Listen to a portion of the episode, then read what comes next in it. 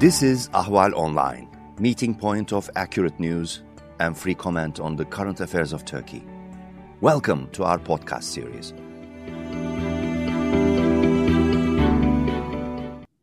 Welcome to Turkey Trends, part of Ahval podcast series. My name is Nervana Mahmoud.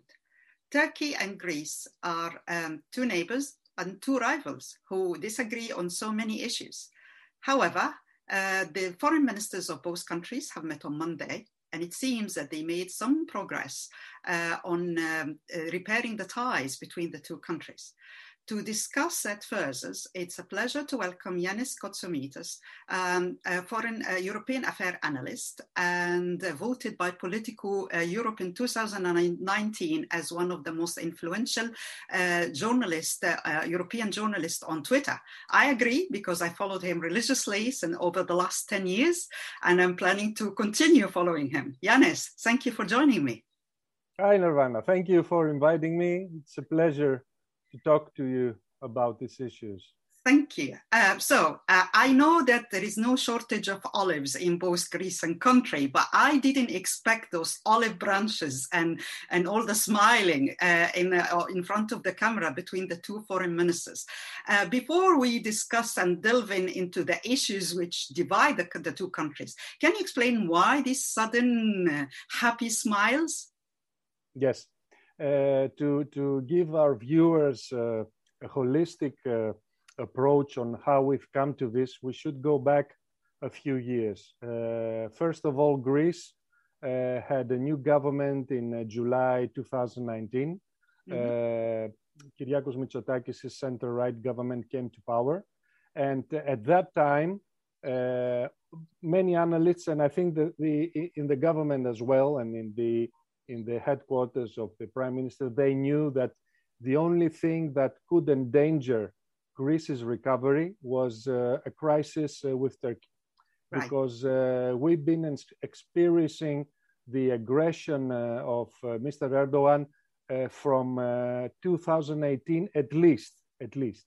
But I think this change of Mr. Erdogan towards especially Greece and Cyprus came uh, after the failed coup in uh, 2016, where we've seen uh, a complete reversal of their approach towards Greece.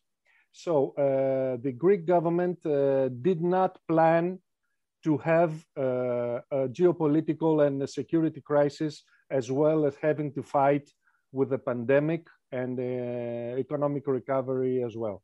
Because uh, our viewers must be aware that Greece has been uh, had uh, suffered many years of austerity and uh, bankruptcy in early last decade, and there was great need for people to recoup their income and their investments and for business to flourish because the new government of Mitsotakis came to power with a promise of economic prosperity and recovery. So, uh, uh, let's say a prolonged uh, conflict with Turkey is uh, undermining the economic prospects of Greece. And uh, although uh, this is my personal view, we cannot put the problems under the rug. the government now has prioritized this entente with Turkey in order to gain time uh, to push the economy back on a positive track and uh, back to normality for Greece again. So this is the, ra- the rationale between the olive branches of the Greek government towards Turkey. There is another element as well, which is, let's say, the equilibrium of uh, defense, uh, the defense equilibrium in the Aegean. And uh, Greece uh, will be expecting in uh, the next few months a new wing of Rafale, French Rafale fighters. And also, there is in the works a big agreement that will take place about uh, frigates, uh, Navy frigates, uh, either with US industries or with French or some other constructor. so Greek, the Greek government wants to gain time for the economy to recover and also for the equilibrium of the defense forces in the Aegean and Eastern Mediterranean to find some new ground. So uh, this is the Greek point of view. The, I think if I can translate uh, Mr. Erdogan's uh, intentions, which is uh, quite science fiction because I don't think there are many people in the world who can who can guess what Mr. Erdogan has in his mind. That would be let, let me break in this for a moment. Would be a good uh, science fiction film in the minds of Mr. Erdogan. Uh, anyway, to to get back to the subject, I think Mr. Erdogan is is cornered. Yes. And uh, until until the end of well during the Trump administration, uh, we all know that uh, he had, uh, let's say, a discreet ally in Washington, mm-hmm. because despite of all the, let's say, legislative proposals of Congress and Senate, etc., there was always his brother Donald Trump to veto and block any initiative to punish Turkey for its behavior. Right. We won't. I won't go into the behavior sure. because sure. I think we all know what Absolutely. that behavior constitutes. So uh, after the election of uh, uh, Joe Biden, I think uh, Mr. Erdogan has realized that uh, he does not have many allies uh, left in order to continue playing this aggressive and cliff-hanging foreign policy mm-hmm. stance mm-hmm. in the region. Right. So uh, also there is the deterioration of the monetary situation in Turkey with uh, the lira uh, uh, plunging into new lows yes. and uh, question marks uh, rising in investors. they're starting to feel uncomfortable about their investments in Turkey.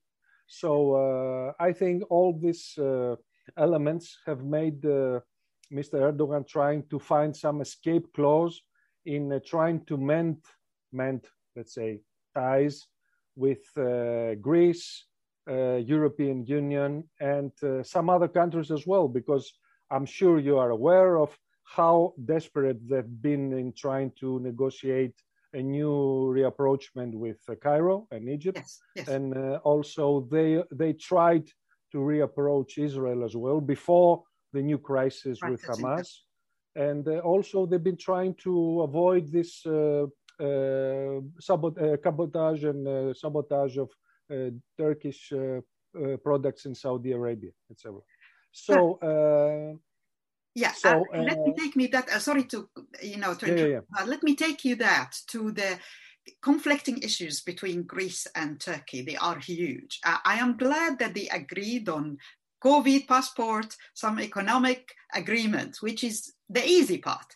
The mm. difficult part is that there is so many uh, issues which can um, it's been into uh, you know in conflict mode since decades uh, let me start with the East Med because you mentioned Egypt, uh, and uh, the, the, Turks have tried with the Egyptian. Uh, they they sent a delegation to Cairo after uh, eight years of uh, huge hostility, and they tried to um, persuade the Egyptian, and at least that's from their reporters uh, and analysts, that to, to have a maritime deal.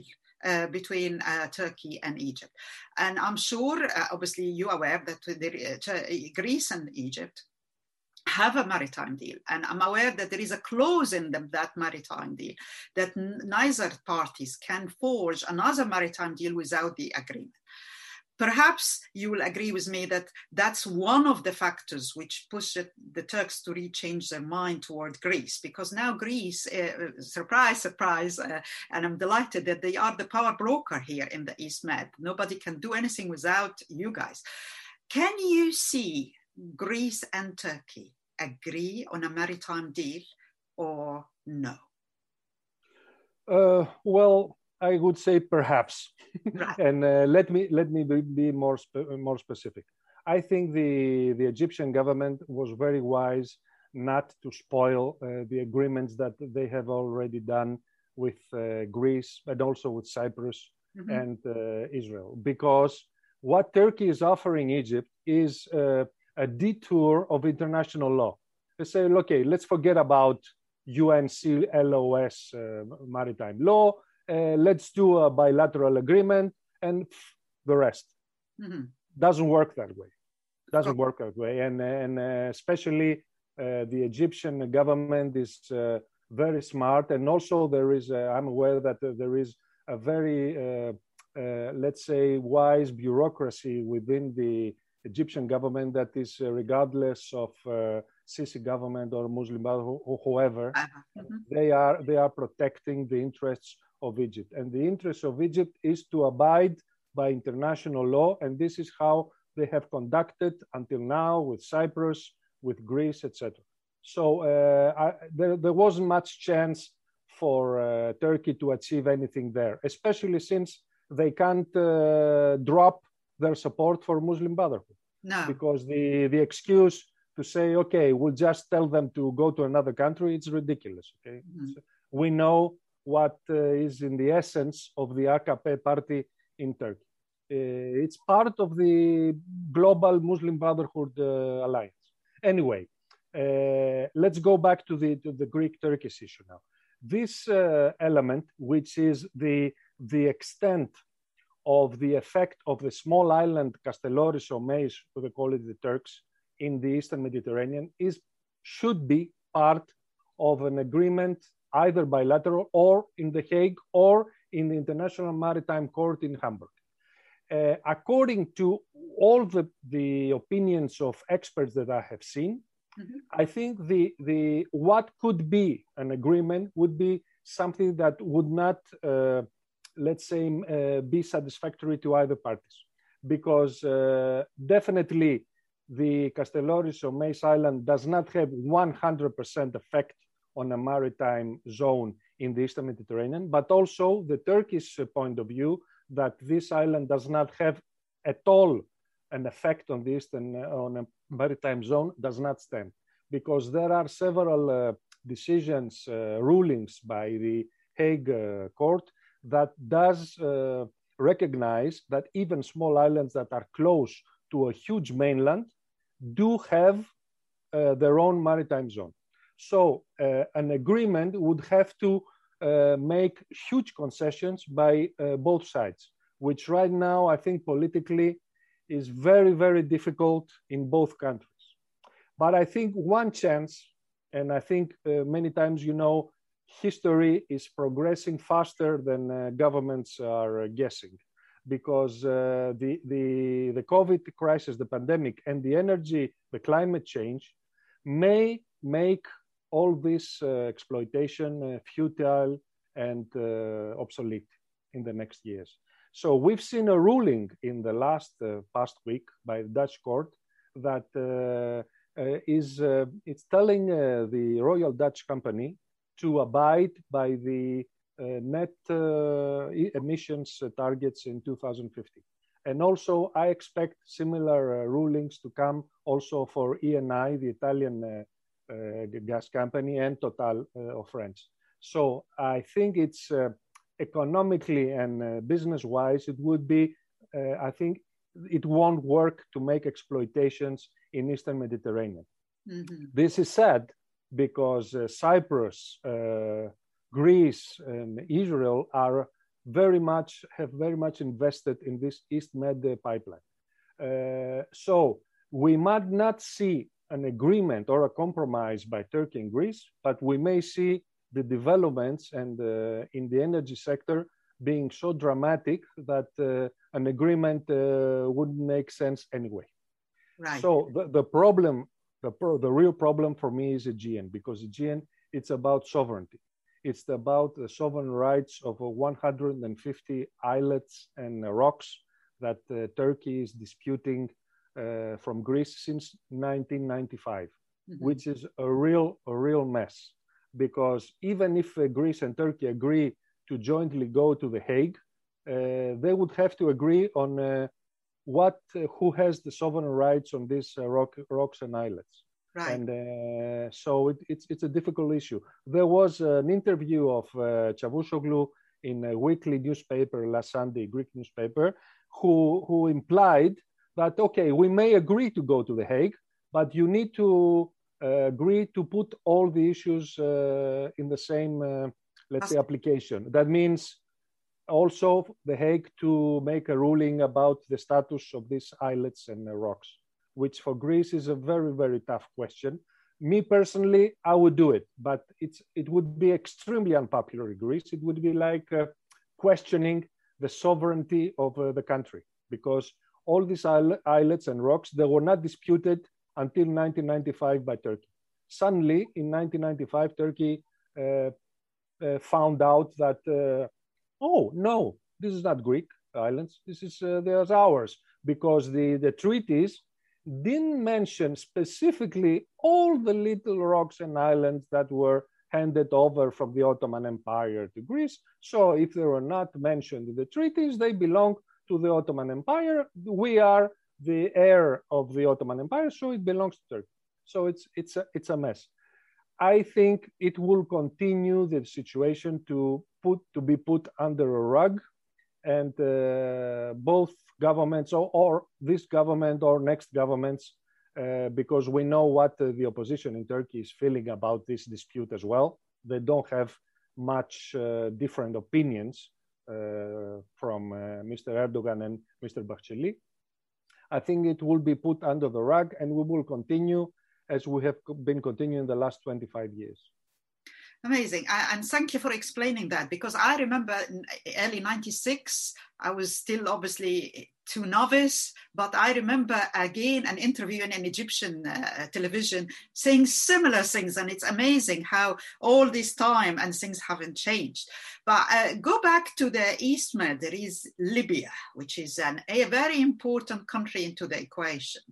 They sign a maritime deal which ignoring geography completely with Turkey. And the new government, the new interim government seems to be, um, uh, you know, don't want to upset Turkey and don't want to change this maritime deal. However, they agreed to open a negotiation with Greece. How you see?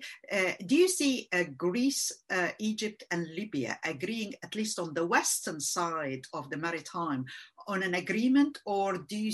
And Turkey willing to get to go back or to retreat from that, or do you see uh, another continuous uh, rivalry or continue under the rug, as you like to say it? Uh, I think very, very much will depend on uh, how the if there will be elections in December in Libya and right. uh, who will win the elections, yeah. Uh, because it's a very difficult legal issue. As I've been speaking with many international law experts, uh, there cannot be a bilateral Greece, Libya, Egypt agreement that can nullify or cancel the, the agreement between Erdogan and uh, Sarraj. Uh, because uh, international law uh, says that only The Hague can cancel that agreement if right. Uh, Greece or Libya jointly with Greece go to The Hague and say, look, this is this agreement cannot stand because XYZ reasons. The International Treaty of Treaties of Vienna is describing under which circumstances an international agreement can be cancelled by the court in The Hague. So it would definitely need to have the consent of the, of the new Libyan government. Of course, we know that the current tentative uh, temporary uh, Libyan government will not make such a move. So very much will depend on the next uh, on, on what happens next in the Libyan uh, political uh, spectrum if the elections are held and who will be winning those elections and if there is a legal um, let's say settlement that would leave all parties happy. How can that be? Turkey needs to have some piece of the cake. I don't know what that be. Could be the international conference that uh, Charles Michel of EU and Erdogan have been talking about to make all these uh, arrangements, I don't know, but it's it's a real mess. Right. Uh, moving to another part of the uh, uh, parcel is Cyprus. Uh, the there was a, a, and I made a podcast with the Cypriot uh, opposition. Uh, you know, a meeting between the Cyprus Greek and the Turkish Cyprus, and the Greek side, which is backed by Greece, want a federal bizonal uh, state, United States, while Turkey insisted on a two-state solution, as if, uh, which I cringe when I hear it because it never worked in other part of the Middle East. But do you see any progress uh, on that side, particularly that most of the Cypriots don't support that two-state solution. It's only the part which is pro-Turkey, but I, despite the president, one is pro-Turkey, but I don't think that his solution is that popular. Well, uh, I, de- I, definitely agree, and I think uh, nobody's uh, telling uh, what they really think and what they really like, and they pretend uh, to say what they really like. So uh, we had we had a situation in previous years, like the the referendum 2004, where the Greek Cypriots really didn't like to share power with the Turkish Cypriots. To be honest. Mm-hmm this year, and especially a few weeks before uh, Geneva, uh, the head of the biggest uh, Greek Cypriot party uh, came out and said, look, uh, we cannot continue like that. We have to decide to share power in a federated state with the Turkish Cypriots. And uh, I'm, I'm, not aware if this opinion is a majority opinion in, in Greek Cyprus, Cyprus Republic mm-hmm. at all. But I think there is a wind of change of mind in uh, the Greek uh, Cypriot side, at least to go on a negotiating table and uh, be open to share power, really share power with Turkish Cypriots. But I, I put a very question mark here in the equation. Uh, we know what happens now with the power sharing and decision making process in the European Union. Exactly. Can you imagine? Can you imagine a European Council or a Foreign Affairs Council and uh, having an issue about imposing sanctions on Turkey and uh, the Greeks and, and the and the federated Cyprus government? The foreign minister would be a Turkish Cypriot. Would be he willing to vote for sanctioning Turkey in any part, or sanctioning Hamas, or sanctioning Iran, or anything? You know, this is yeah. this is a very very very sensitive issues because I don't think in I, I, I think in, in Brussels they have realized what it does mean to have a rotating uh, government in, in Cyprus and for, for two years or six months to have a Turkish Cypriot uh, foreign minister or Turkish Cypriot uh, president. On the other hand, the confederation confederation uh, solution is total nonsense because it's total nonsense because we've seen what is happening now in Northern Ireland. Yes. What is happening in Northern Ireland? It's stupid. You cannot have a part of the country which is regulated by a different trade or different regime that is not 100% under the European acquis. So confederation is bullshit if uh, Cyprus Republic would remain in the European Union and no Greek Cypriot would ever vote to have a federated or a confederation and the country to leave the European Union. This is out of the question. So that leaves us to only two solutions, in my mind. Complete division of the island, definitely division, and have the northern part be like a puppet state of Turkey, mm-hmm. or to be or the annexation that is, has been talking about on some cycles. And the other solution would be the federated, real federation, let's say like Switzerland mm-hmm. or uh, Belgium, which carries a lot of liabilities and question marks, uh, according to my my views. Right. Amazing. I'm glad you mentioned Europe because I was about to ask you about that, but you answered it nicely about all the pitfalls, uh, which doesn't help the Cyprus agreement and doesn't help the conflict between Greece and Turkey as well, because Europe uh, is not there, it's disunited Europe when it comes to Greece and, and Turkey in general, and a lot of other issues. Um, which uh, uh bring me one last question. Uh, the Muslim minority in Greece, uh, I mean, 24 hours, this is the magic of politics 24 hours before the meeting between the two foreign ministers, there were a lot of exchange about the, whether they are Muslim minority of Greece or whether they are Turk who, who are, you know, persecuted. And suddenly, uh, at the press conference, they both sides were at pain to try to avoid the topic. Uh, how do you see that issue? I think this is the most uh, sensitive and most difficult issue in the Greek Turkish relations. I think it's more serious than the Aegean dispute because uh, this is something that the Turkish, let's say, Islamist uh, movement, Islamist ideas, they see as part of their uh, international uh, Salafist uh, movement, etc. They've been trying for the last 10, 15 years to infiltrate the Muslim minority in uh, Western Thrace with their Salafist and Islamist ideas and make them join the global uh, Ummah, etc., etc., which is uh, very, very dangerous to my knowledge because in Western Thrace, Christians and Muslims have been living peacefully for over 100 years. The only place, maybe on earth, that Christians and Muslims have been living together with no riots, no killings, no major disruptions. And this is amazing. And Mr. Erdogan does not like that because you know we know what the Salafist and and the idea is to have, of course, the domination. They want domination in the area, and they don't like the, the way it is. And uh, Greece, I think the, uh, all Greek governments would be willing to somehow accept the, the minority to have their way of uh, electing their um, uh, muftis. But uh, the, the, the machinery of Ankara and Mr. Erdogan and AKP are trying to infiltrate the way that the muftis will be elected in order to control the minority. Because, you know, in, in Thrace, uh, there is uh, not, not the religious, but there is, uh, there is the Islamic law that applies to the minority in uh, terms of civil law and divorces and heritage and uh, all stuff that concern their daily life.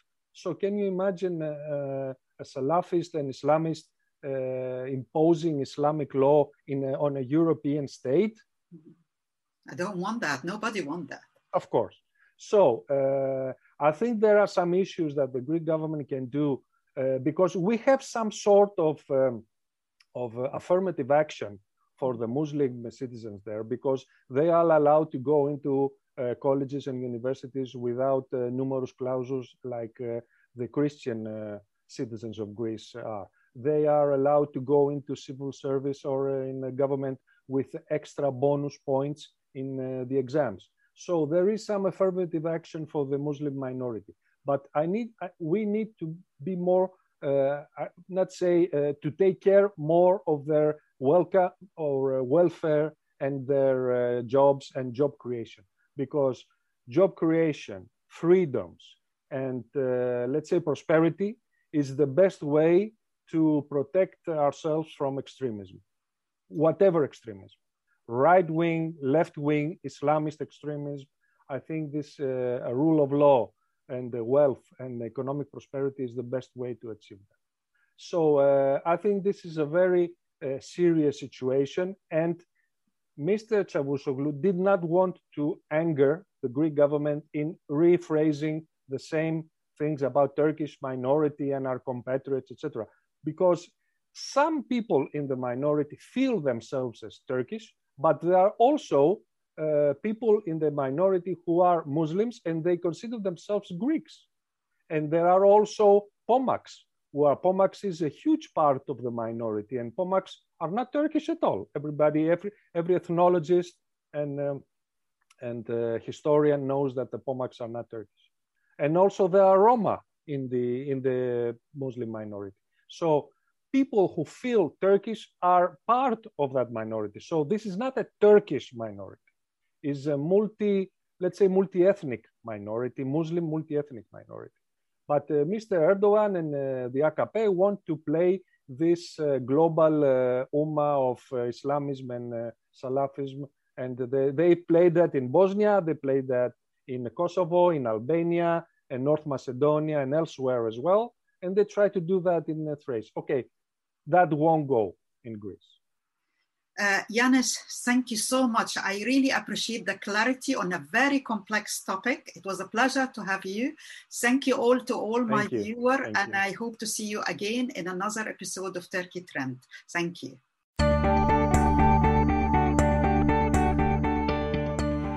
You can follow Ahval News Online podcast series through Apple Podcasts, Spotify, YouTube, Google Podcasts, SoundCloud, and Spreaker. All you need to know about Turkey is here for your ears, mind, and attention. Thank you for listening to our podcast.